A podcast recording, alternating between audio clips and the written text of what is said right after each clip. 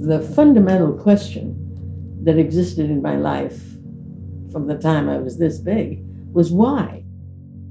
In, any explanation that I got, I asked the question why. In 1958, a woman named Sarah Little Turnbull stood in the director's room at the 3M company.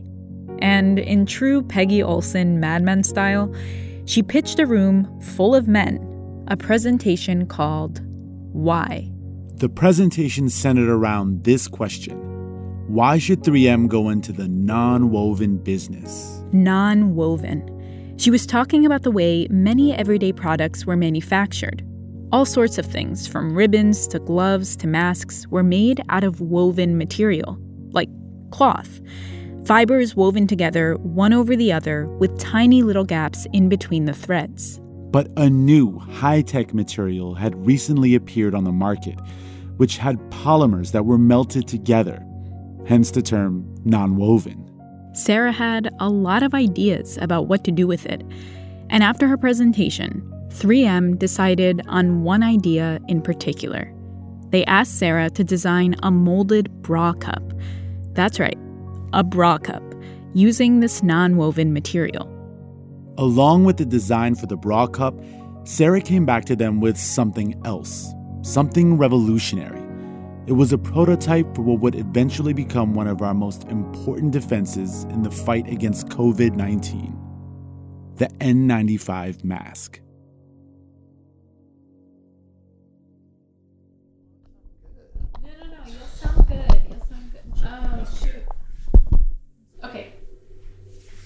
So. Okay, so yeah, so the N95 mask is this uh, circular mask that's semi rigid and it's got two straps attached and it's supposed to affix tightly to your face.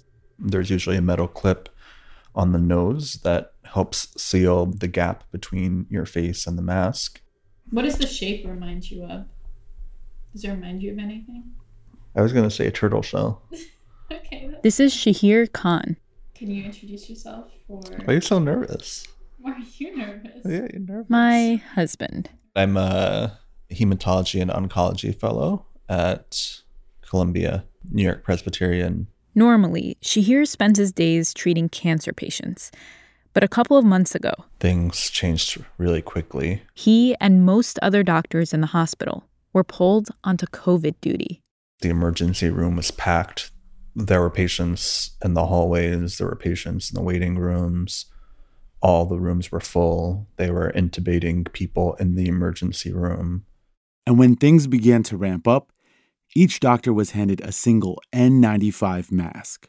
And you had to protect it kind of at all costs. Before this, N95 masks were typically used once and thrown out. But as we know, there was a shortage. So, a lot of healthcare providers were having to use their N95 masks over and over again.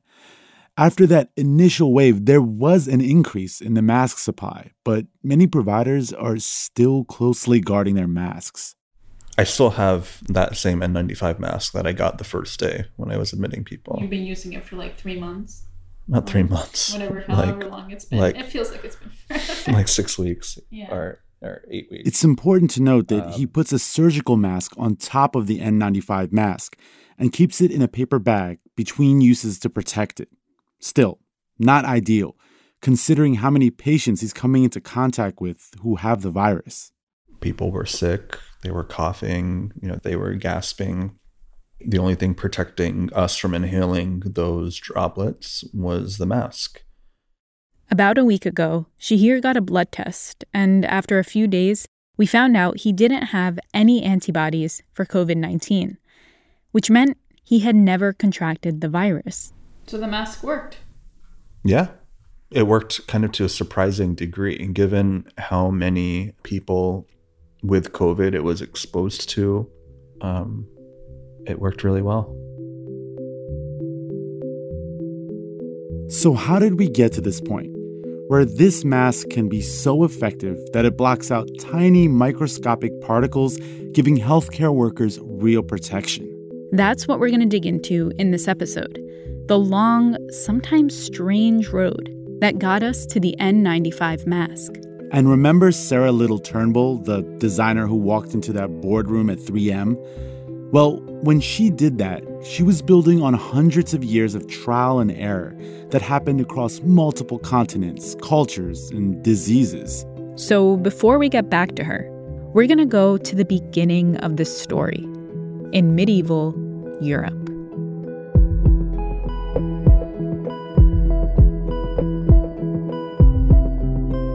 I'm Rund Abdelfatah. I'm Ramtin Arablouei. And you're listening to Throughline from NPR.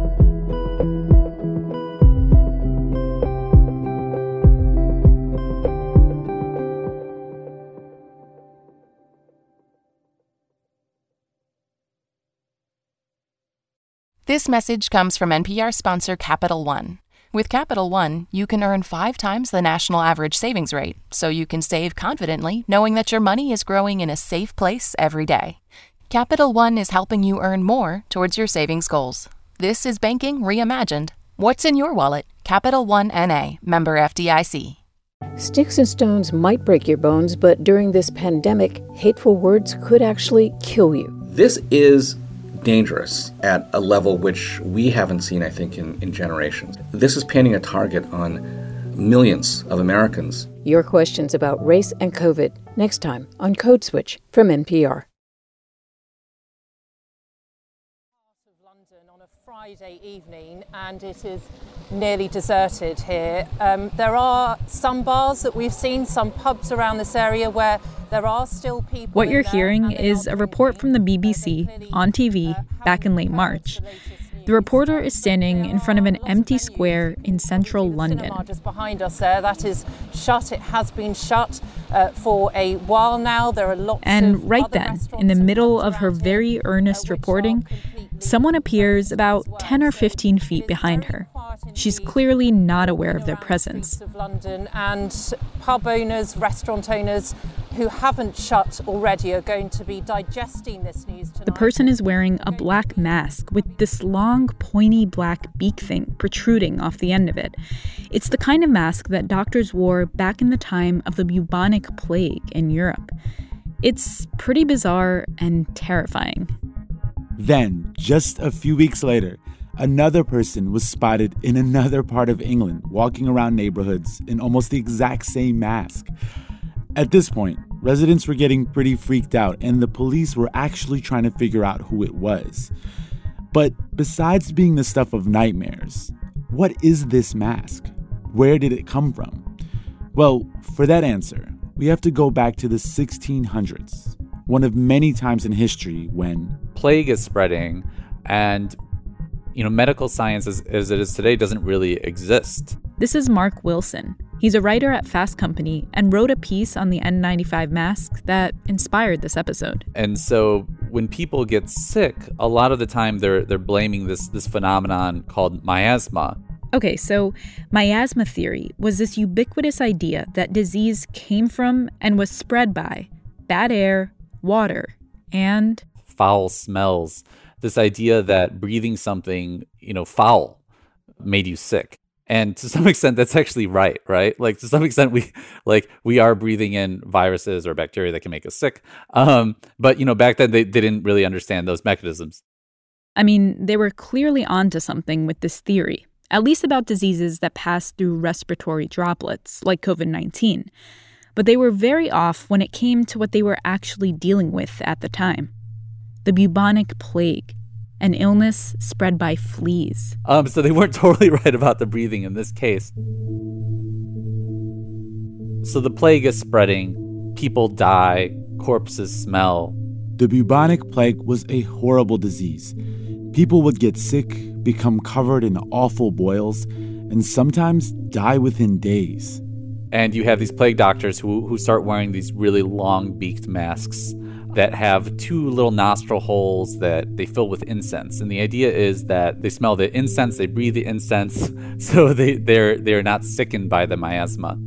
So it was almost like putting a Glade plug-in of the era, right, into into a mask on your face. People suffered everywhere, And you had these doctors walking around in the European countryside and cities treating people with plague. They carried a long wooden stick that allowed them to examine their patients from a distance. They used the latest in medical treatments like potions, bloodletting, and placing frogs and leeches on wounds. And just imagine what it would have been like for one of these guys to show up at your door wearing one of those bird beak masks with smoky incense pouring out to heal you. It would probably feel more like you were being visited by death. And really, that's kind of what was happening. I would see a strong parallel with with being visited by the Grim Reaper, right? You have this person in this, these black robes with this kind of crazy face. You know, the plague doctor is not holding a sickle, but they are holding the stick. I mean, I, I would certainly feel like I was dying if I was visited by this person. It's just a living nightmare to me. I, I don't I don't know another way another way to put it. The plague hopped around Europe for almost a hundred years, from the mid 1600s to the mid 1700s. To this day, no one knows exactly how many people died, but it's safe to say it was in the millions.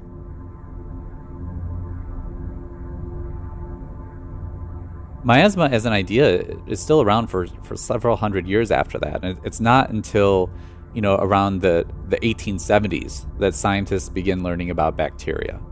That's when we have a sort of an understanding of illness start to form.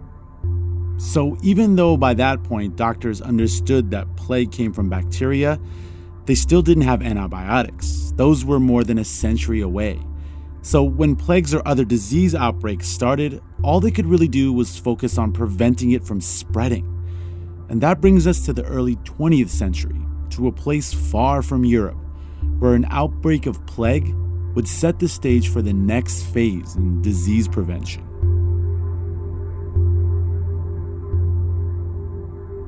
So in 1910, a plague broke out in Manchuria, which is what we now know as, as northern China. And this one was really, really bad.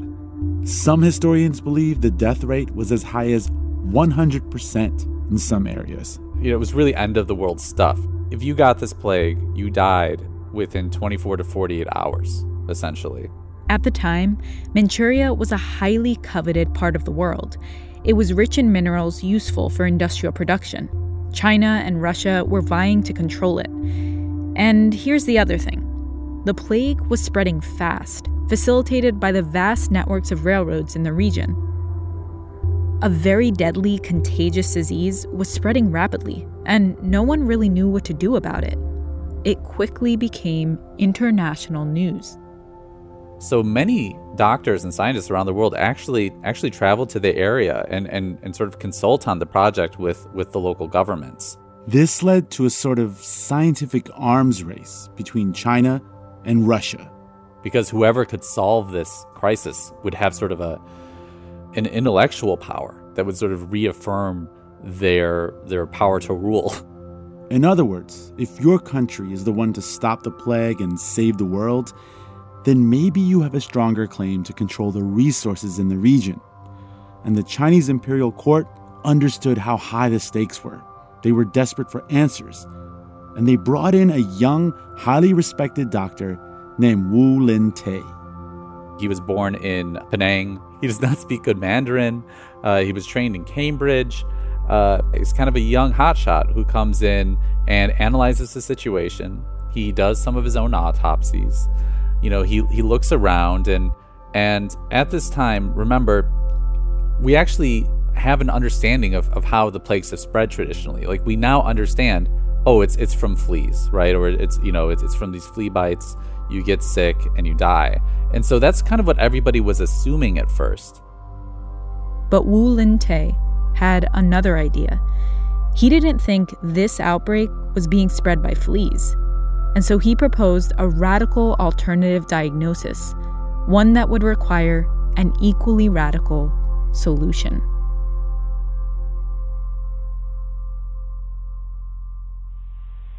My name is Sumi. I'm calling from Singapore. You're listening to Throughline on NPR. I love the way you guys tell history through stories, and it makes me think of how we all have our own narrative, whether we get a podcast episode written about it or not. Awesome stuff, guys. Thanks. This message comes from NPR sponsor iHeartRadio. The law of unintended consequences is a simple but often misunderstood rule of the universe. Flashback, a new podcast from iHeartRadio and Authy, takes you on a journey through history that aims to change how you look at the world today. From policymaking to personal lives, learn about unintended consequences, hidden connections, and ripple effects of history. Listen to Flashback on the iHeartRadio app, Apple Podcasts, or wherever you get your podcasts. We're spending more time at home than ever before. So now's a great time to finally adopt a dog, right? Socialization is going to be harder because socialization and social distancing uh, are definitely at odds. so before you decide to adopt a canine companion during quarantine, listen and subscribe to NPR's Life Kit.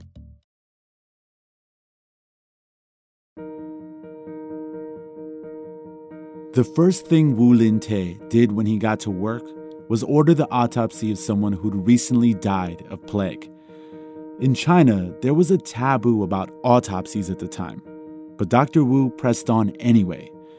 What he found astonished him. The disease wasn't bubonic plague, the kind that spreads through blood. It was pneumonic plague, a version of the disease that impacts the lungs and is mainly spread through respiratory droplets, so by air. Now, just to be clear, this next part of the story comes directly from Wu's autobiography, and he cast himself as the clear hero. He'd made a huge discovery, but not everyone agreed. Enter Dr. Mesny. There's a really famous French doctor who calls out Wu in public, and he calls Wu a Chinaman and and essentially says, "What can we expect from you? You're wrong," and and, and shames him. Mesny had arrived in Manchuria not long after Wu. He had experience in dealing with bubonic plague in India and was convinced that was the illness in Manchuria. Dr. Mesny is so confident, right? He is so confident in the existing prevalence about how plague spread, and he wants to prove a point. So, to prove his point, Mesny went to a plague ward and just strolled through, examining patients nothing covering his face. And just a few days later, he dies. After that, everybody agrees with Wu. You know, it, it is worth mentioning that this account is told in Wu's autobiography he writes a few decades later. And so Wu goes from a young hotshot to later becoming a, a very uh, smart, self promoting um, person in his own right. So so just know that Dr. Wu could have been creating a convenient villain out of Mesny. But what he did next didn't require embellishment in his autobiography. He had figured out what the plague was, but now he had to figure out how to stop it. He came up with a plan to isolate patients, create quarantines. He even convinced local governments to close railways to essentially socially isolate. And then he developed a mask. He was saying, you know, what, we're spreading this plague through our mouth, uh, through the air. And so we need a type of mask that is made with simple cotton and linen. It wraps around your face really tightly, and it essentially will will uh, stop this pathogen from from spreading. You know, he creates this this really kind of ingeniously simple design in that it can be made from from materials everybody has on hand. The mask was different from surgical masks, which were more similar to the loose fitting medical masks you might buy at the drugstore today. Those were already around by the time of the plague in Manchuria. Dr. Wu's mask was white, made of cotton, and would tie around the ears, allowing it to fit tightly in order to prevent more particles from entering or exiting, while still allowing the person to breathe. The masks started being used throughout Manchuria all of the, the local healthcare institutions, uh, the wards, they, they start producing these masks in numbers that we don't really know, but we know everybody started wearing them in the healthcare world.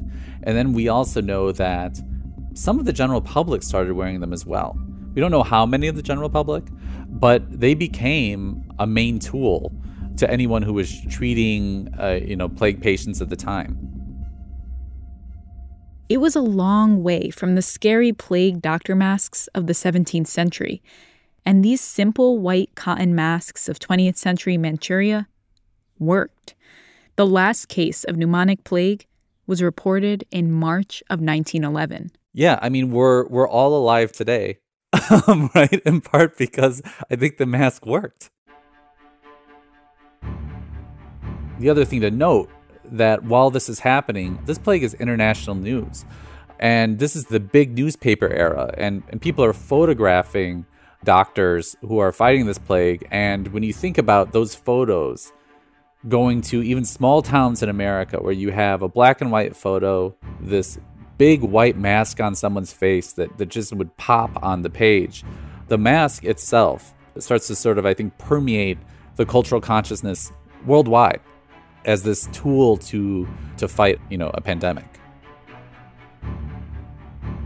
And according to Mark, this design that Wu came up with, a design that successfully restricted some particles from entering and exiting while still allowing you to breathe, and that was easy to replicate and distribute, it was a game changer.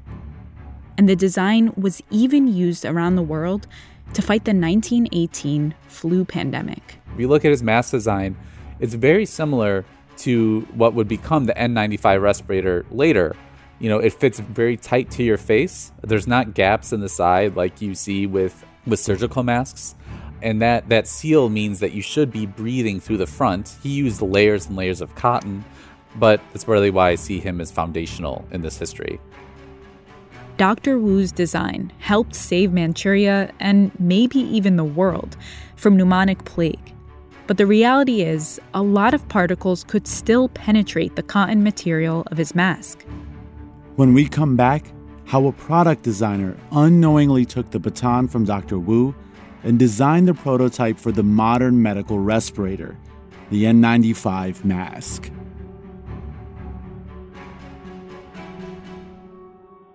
Hi, this is Tuuli from Helsinki, Finland, and you've been listening to Throughline from NPR. This message comes from NPR sponsor Ancestry. Every family has a story. Bring yours to life with Ancestry. An Ancestry DNA test can tell you where your ancestors are from, and Ancestry's billions of records and millions of family trees let you discover their unique stories. What will you discover? It's easy to get started. Start your Ancestry 14-day free trial or get an Ancestry DNA kit at ancestry.com/npr.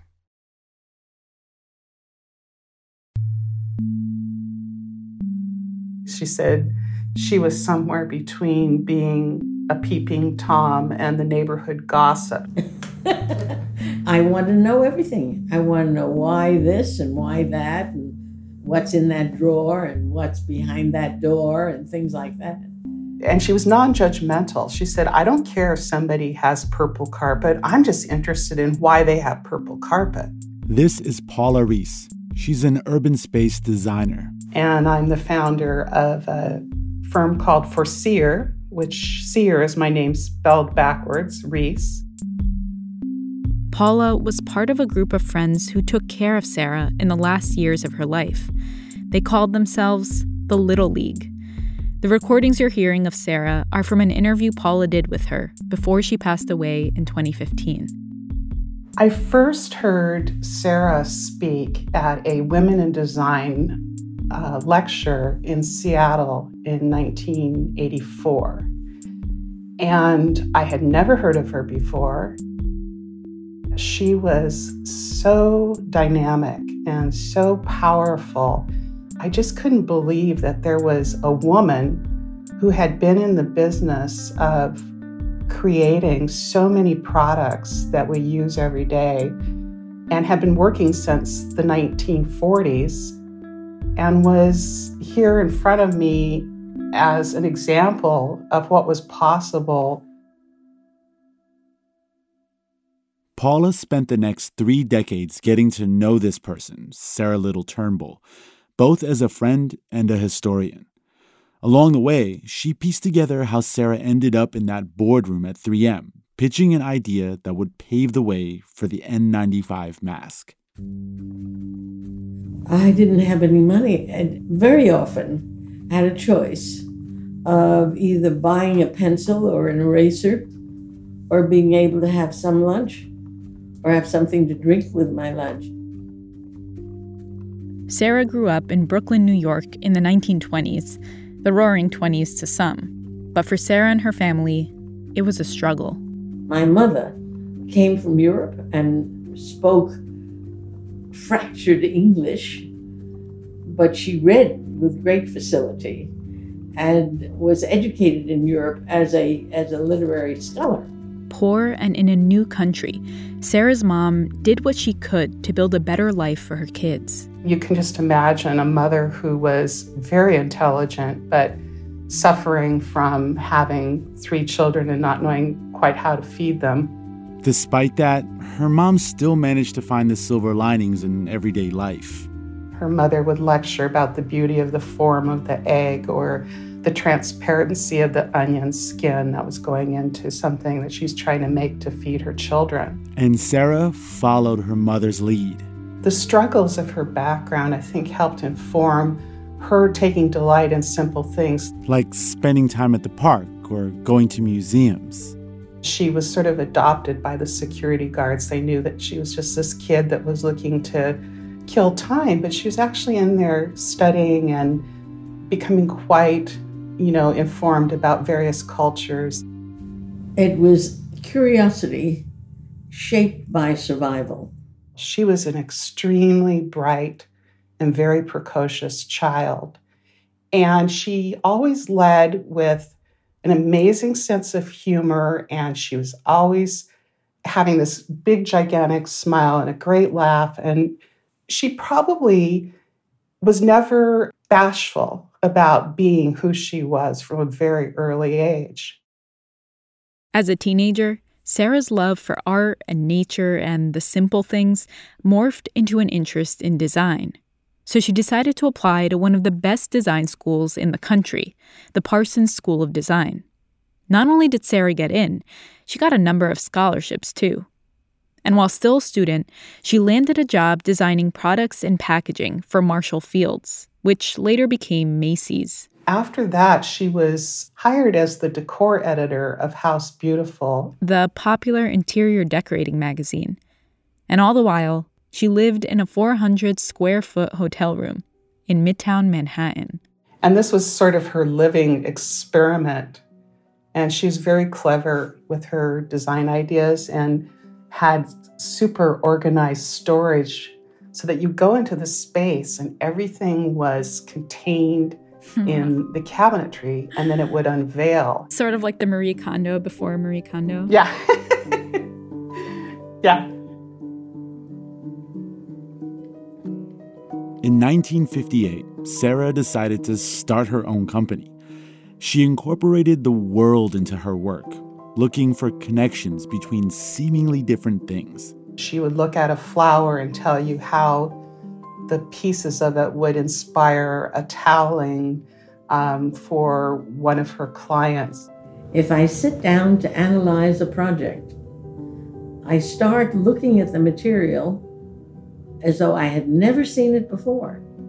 She would look at a pot with boiling bubbles and it would make her think about a glass uh, process and chemistry that could help create new dishware. What is glass? What does it do? What are the good features of it? What are the dangerous features of it? What else do you have to know about it? And it's a it's a willingness to face one's own naivete. From Rocket Research, a great new cook and serveware made of an amazing new material that defies. 57 Chevrolet is here. Sweet, smooth and This is a man who smokes Marlboro cigarettes. Looking around at all the big corporations and manufacturers of 1950s America. Hey, hey, Susie Q, what's cooking with you? Your teeth look. Sarah was struck by something. Say, this looks like fun. An afternoon at the amusement park and a very pretty girl.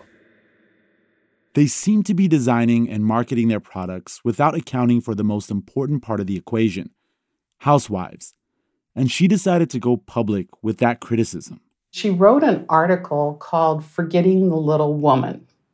And what she did is she sort of called out America's major manufacturers by saying, why do you create products for the buyers? Why aren't you considering the real needs of the end user, which at the time was the housewife? This was a bold move. A designer calling out the heads of American capitalism, telling them how to design and market their products. But some companies took notice of her approach and really liked it. Among them, 3M. They're very curious about who she is and what she's doing. And so they decide to hire her and they put her into the gift wrap, ribbons, and tape division, which seems like a pretty obvious placement for a woman at the time. Now, remember, around this time, manufacturers were experimenting with moldable, non woven material that could retain all kinds of shapes. It was a brand new material, it was a brand new way of melding the fibers together so that they could be strong enough to make something else.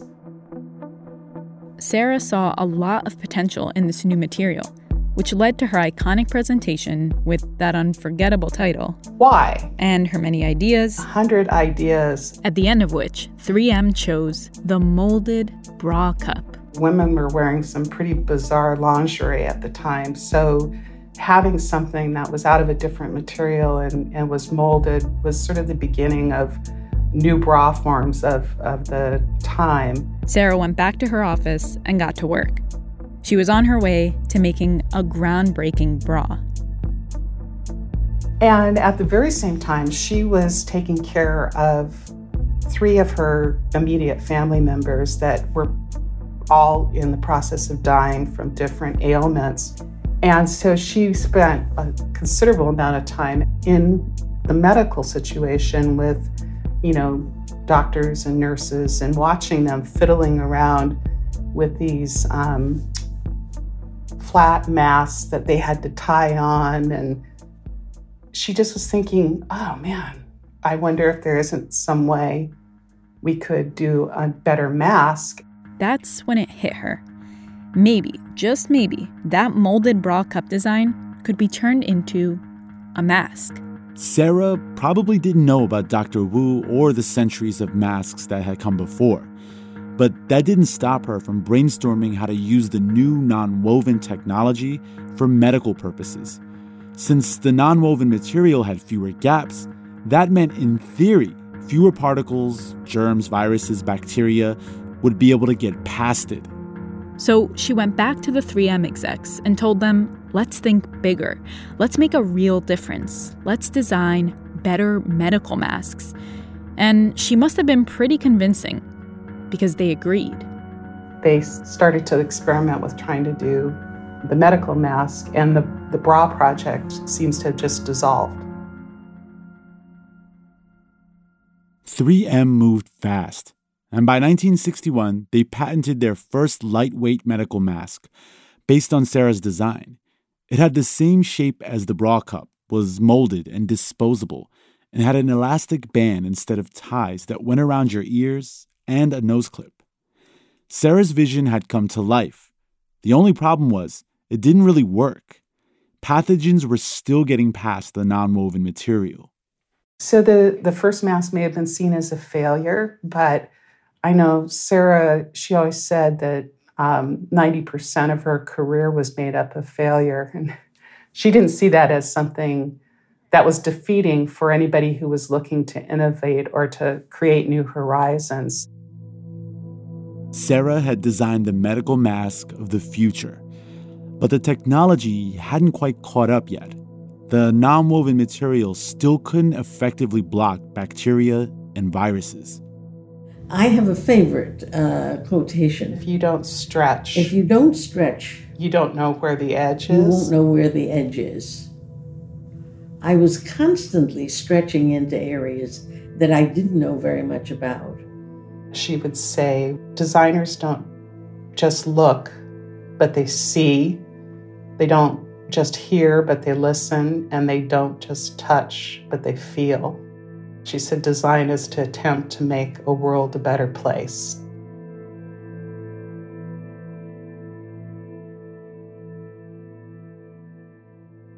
Sarah went on to advise on and design all sorts of other products, not just for 3M, but also for major companies like Procter & Gamble, Coca-Cola, General Mills, Ford, even NASA.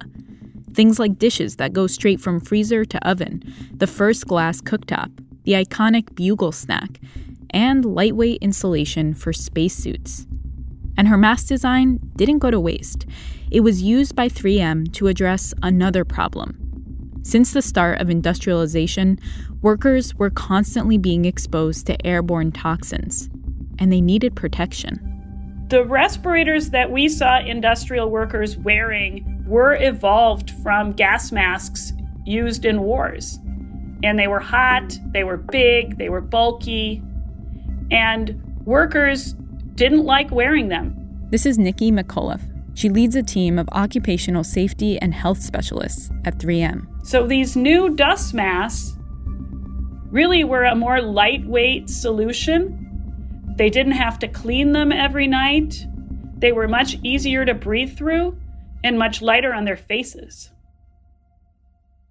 In 1972, 3M released the mask. It looked much like Sarah's original design, though few knew of her contribution.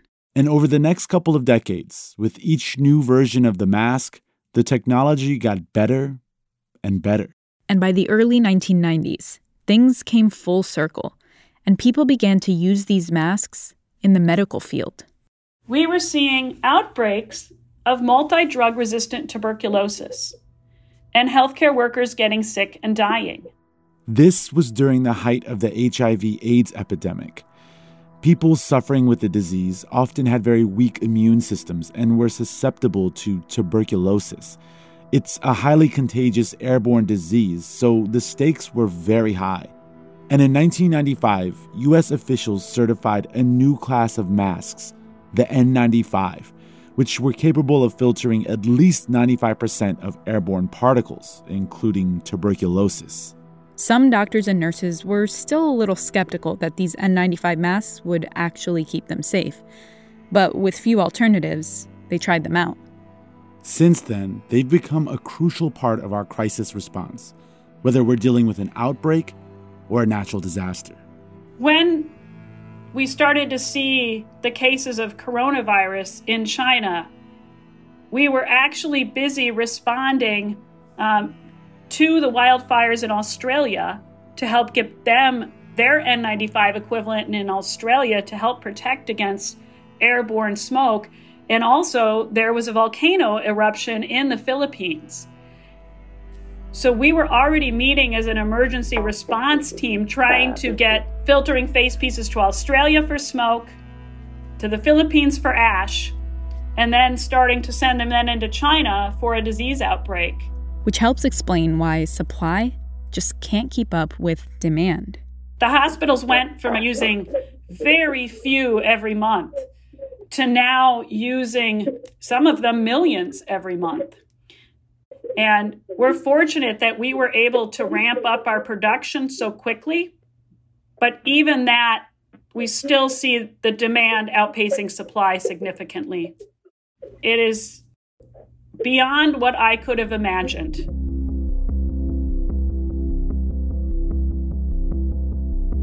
The N95 mask is the culmination of centuries of innovation, a technological feat that took years and years of work across multiple continents. These respirators appear to be really simple devices. You know, they look just like most of them like a simple cup with a couple of straps.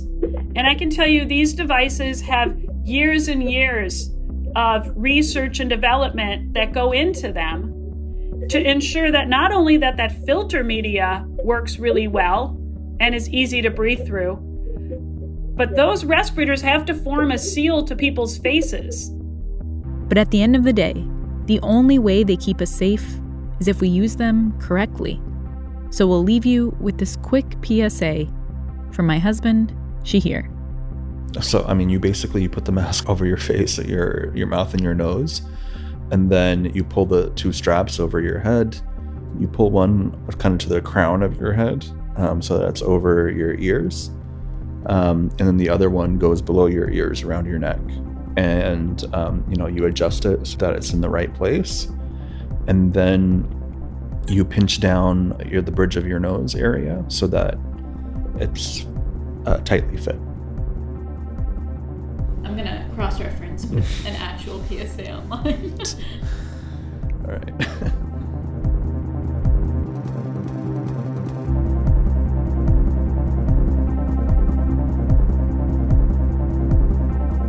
That's it for this week's show. I'm Rund Abdelfatah. I'm Ramtin Arablouei, and you've been listening to Throughline from NPR. This episode was produced by me. And me and Jamie York, Lawrence Wu, Laine Kaplan Levenson, Julie Caine, Nigeri Eaton.